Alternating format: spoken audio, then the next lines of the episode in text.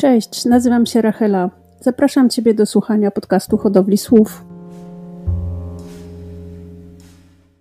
Cześć, dziś chciałabym opowiedzieć Ci trochę o największym zagrożeniu dla naszego domu, między innymi o fermie przemysłowej. Kupując ten dom, szukałyśmy miejsca chronionego gdzieś, gdzie nie mogłoby powstać żadne kurniki, żadne chlewnie czy wielkie hodowle przemysłowe.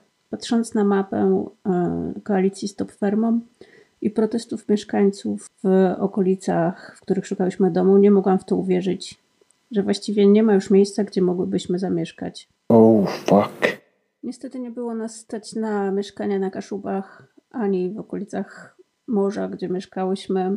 Mieszkania są tam zbyt drogie, a domy jednorodzinne w najtańszej opcji kosztowały milion złotych. No i trafiłyśmy na miejsce zwane Doliną Baryczy. Dolina Baryczy to park krajobrazowy w województwie dolnośląskim i wielkopolskim. Obejmuje ona swoim zasięgiem trzy typy siedlisk: stawy rybne, podmokłe łąki i lasy. Znajduje się tu europejska ostoja ptaków oraz obszar specjalnej ochrony ptaków.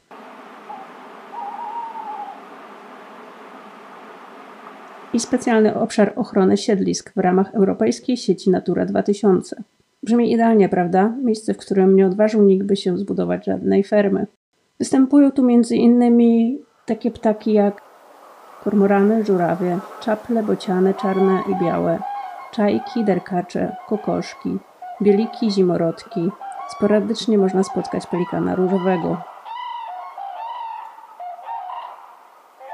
Sama się zdziwiłam, gdy po raz pierwszy w życiu spotkałam dudka. W moim ogrodzie jest pełno sikorek i wróbli. Być może nie jest to jakiś nadzwyczajny gatunek ptaka, ale na pewno jest o wiele radośniej niż w mieście, gdzie właściwie spotkało się już tylko gołębie i sroki. W tej okolicy właśnie, Doliny Baryczy, jakieś 20 km od nas, mieszkańcy protestują przeciwko wielkiej inwestycji. Inwestor z Wielkopolski, z tego co słyszałam, chce hodować 2000 świń w jednym rzucie, co może oznaczać około 8000 zwierząt rocznie. Oczywiście zapewnia on, że mieszkańcy nie mają się czego bać. Seriously? W pobliżu inwestycji jest ujęcie wody pitnej dla pobliskich gmin. Czy naprawdę nie ma czego się obawiać? Ale zacznijmy od początku. Czym tak naprawdę jest ferma przemysłowa? Jest to duża koncentracja zwierząt na stosunkowo małej powierzchni.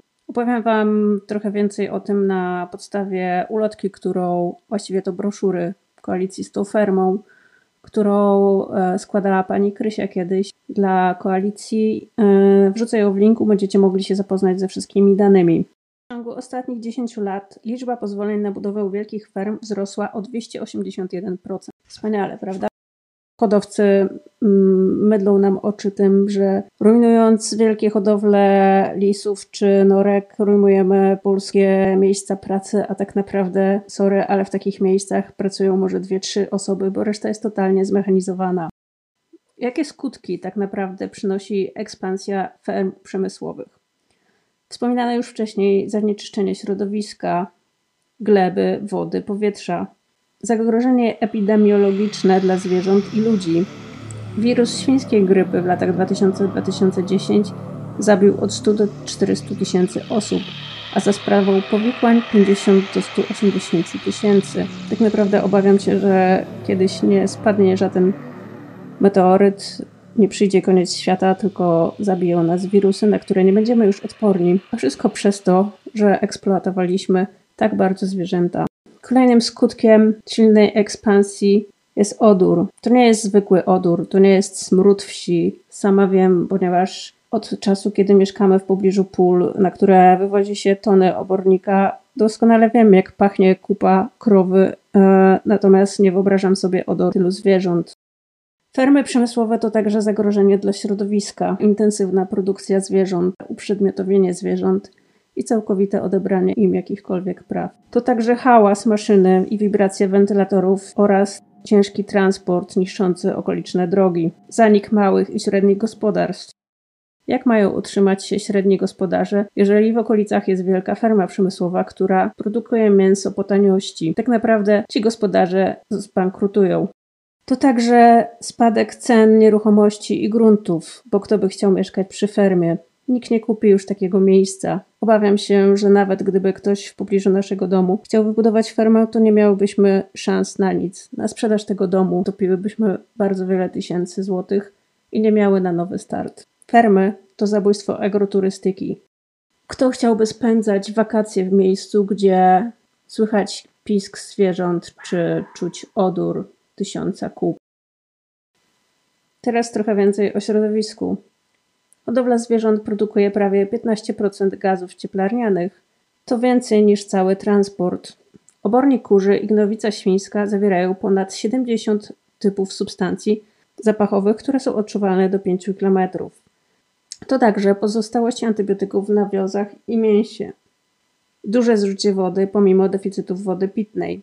60% ferm ma udział w zanieczyszczeniu i zamieraniu Morza Bałtyckiego. Nie możemy zapomnieć o zdrowiu ludzkim i antybiotykach. Dzisiejsze bakterie już nie są odporne na antybiotyki. To poważne zagrożenie dla zdrowia publicznego i bezpieczeństwa żywności. Tak naprawdę mam nadzieję, że nie dojdzie do momentu, kiedy zwykła grypa nas zabije, ponieważ nie będziemy w stanie leczyć jej antybiotykami, na które uodporniliśmy się zjadając kurze mięso. Jakie tak naprawdę mamy rozwiązania?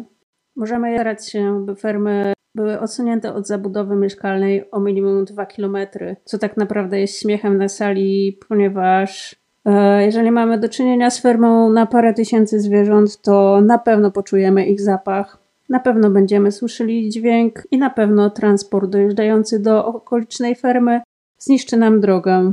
Nie mówiąc o skażeniu wód gruntowych czy uporczywej pladze much. Powinniśmy także walczyć o to, by między fermami zapewniona odpowiednia odległość. W tej chwili tak naprawdę hodowcy próbują koncentrować swój biznes obok siebie, stawiając wielkie miasta, które z lotu ptaka wyglądają jak wielkie obozy.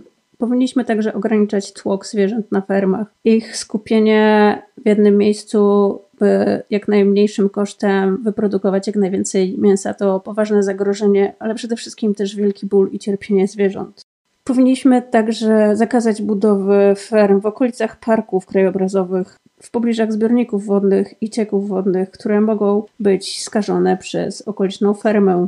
I tak doszliśmy powrotem do inwestycji w Olszy. Zgodę na budowę wydaje burmistrz. Spytał on jednak wcześniej, z tego co wiem, o opinię Wody Polskie, Sanepid oraz Regionalną Dyrekcję Ochrony Środowiska. Wszystkie trzy instytucje pozytywnie przyjęły pomysł na to, by w Dolinie Baryczy powstała wielka chlewnia na tysiące świń. Wydaje mi się, że coś tu śmierdzi i nie są tu zwierzęta. Burmistrz w pewnym momencie jednak zauważył wiele nieścisłości, jak założenie, że zbiornik na gnojowicę jest wielkości dwóch kubików gdzie jedna świnia dziennie produkuje około 10 litrów odchodów, co daje nam 20 ton każdego dnia. Coś tu się nie zgadza, prawda? W tym momencie burmistrz pyta także, skąd inwestor będzie brał wodę, by napoić wszystkie zwierzęta, bo gmina na pewno nie zapewni. Przez wszystkie te nieścisłości na szczęście decyzja burmistrza jest odwlekana i wszystkie posiedzenia także.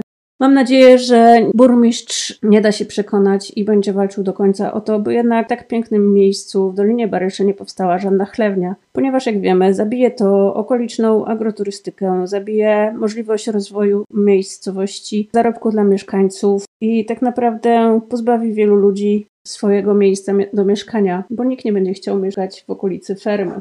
W tym wszystkim wkurza mnie najbardziej to, że my, zwykli ludzie, mieszkańcy, nie mamy żadnej szansy na obronę przed wielkimi inwestycjami. Możemy co prawda sprawdzać stan zagospodarowania okolicznych e, pól, ale one mogą się zmienić w ciągu dwóch czy trzech miesięcy, ponieważ nagle ktoś postanowi wydać decyzję, ktoś wyda zgodę na powstanie fermy, nie interesując się losem mieszkańców.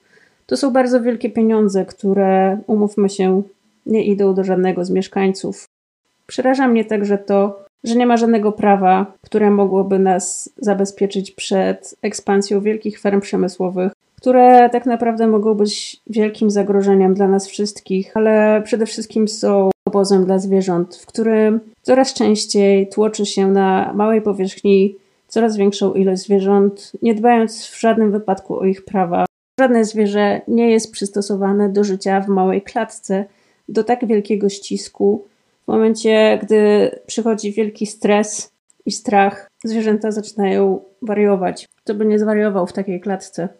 Skoro parki krajobrazowe nie są istotne i można w nich już budować chlewnie. Skoro nieistotne jest zdanie z lokalnej społeczności, nieistotne jest zanieczyszczenie wód, gleb, nieistotne są chronione ptaki i dzikie zwierzęta, to naprawdę nie wiem już co w tym świecie ma znaczenie. Jestem przerażona rozwojem ferm przemysłowych i tym, jak w każdym momencie może ktoś przejechać naszą drogą polną i postanowić wykupić teren. Jeżeli borykacie się z takimi problemami, polecam śledzenie profilu Stop Fermom na Facebooku, a także ich strony i podpisanie petycji. Być może niewiele to zmieni, ale na pewno będziecie na bieżąco z innymi lokalnymi społecznościami, które borykają się z tym samym problemem i tak naprawdę są bezradne, bo jeżeli ktoś na wysokim szczeblu podejmie decyzję, to wszystko jest skończone. Nie ma żadnej alternatywy. Po prostu w jednym momencie traci się wszystko. Wydaje mi się jednak, że największa szansa jest właśnie w tych społecznościach, które mogą i chcą jeszcze protestować. Jest wiele ludzi, którzy już się poddali i wiedzą, że nie mają szansy wygrać z władzą. Jednak zachęcam, abyście wy także wspierali lokalne społeczności, bardziej zainteresowali się tematem, bo być może wasze marzenie zostanie kiedyś tak samo zniszczone jak marzenie tych ludzi o spokojnym życiu na wsi. To chyba wszystko już na dzisiaj. Na koniec, aby nie było tak negatywnie, mam jednak um, jeszcze małą niespodziankę, czyli ciekawostki o ptakach. Odkąd zamieszkałam na wsi, uwielbiam patrzeć e, na wszystkie ptaki i interesować się ich życiem. Najczęściej spotykam dzikie gęsi. Do niedawna myślałam, że to zwykły pospolity ptak. Nie sądziłam, że jest aż tak wielki i wydaje tak dziwne dźwięki. Ludzie nazywają ją pospolitą gęsią i często mówią, że ktoś jest głupi jak gęś. Ale tak naprawdę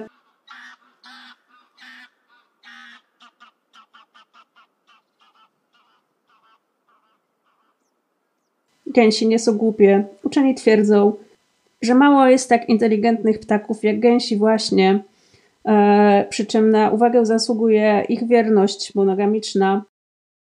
Gęś jest jednym z ptaków, który nie nadaje się do chowu przemysłowego. Nie można go zamknąć w wielkich halach jak kurczaki, czy tuczyć paszami przemysłowymi. Polska jest największym producentem gęsiny w Europie, ale sami Polacy jedzą jej bardzo mało są na szczęście objęte ochroną rezerwatową, dlatego myśliwi czatują na ptaki w mniej zasobnych e, w gęsi zakątkach kraju lub poza granicami rezerwatów, które, jak wspominałam, chronią dzikie ptaki. To tyle na dzisiaj. E, słuchaliście trzeciego odcinka podcastu Hodowli Słów. Mam nadzieję, że usłyszymy się w następnym. Chciałabym podziękować moim patronom, którzy dołączyli do Patronite'a i wspierają mnie finansowo. Jak na razie są to tylko trzy osoby, ale te trzy osoby dla mnie bardzo wiele znaczą.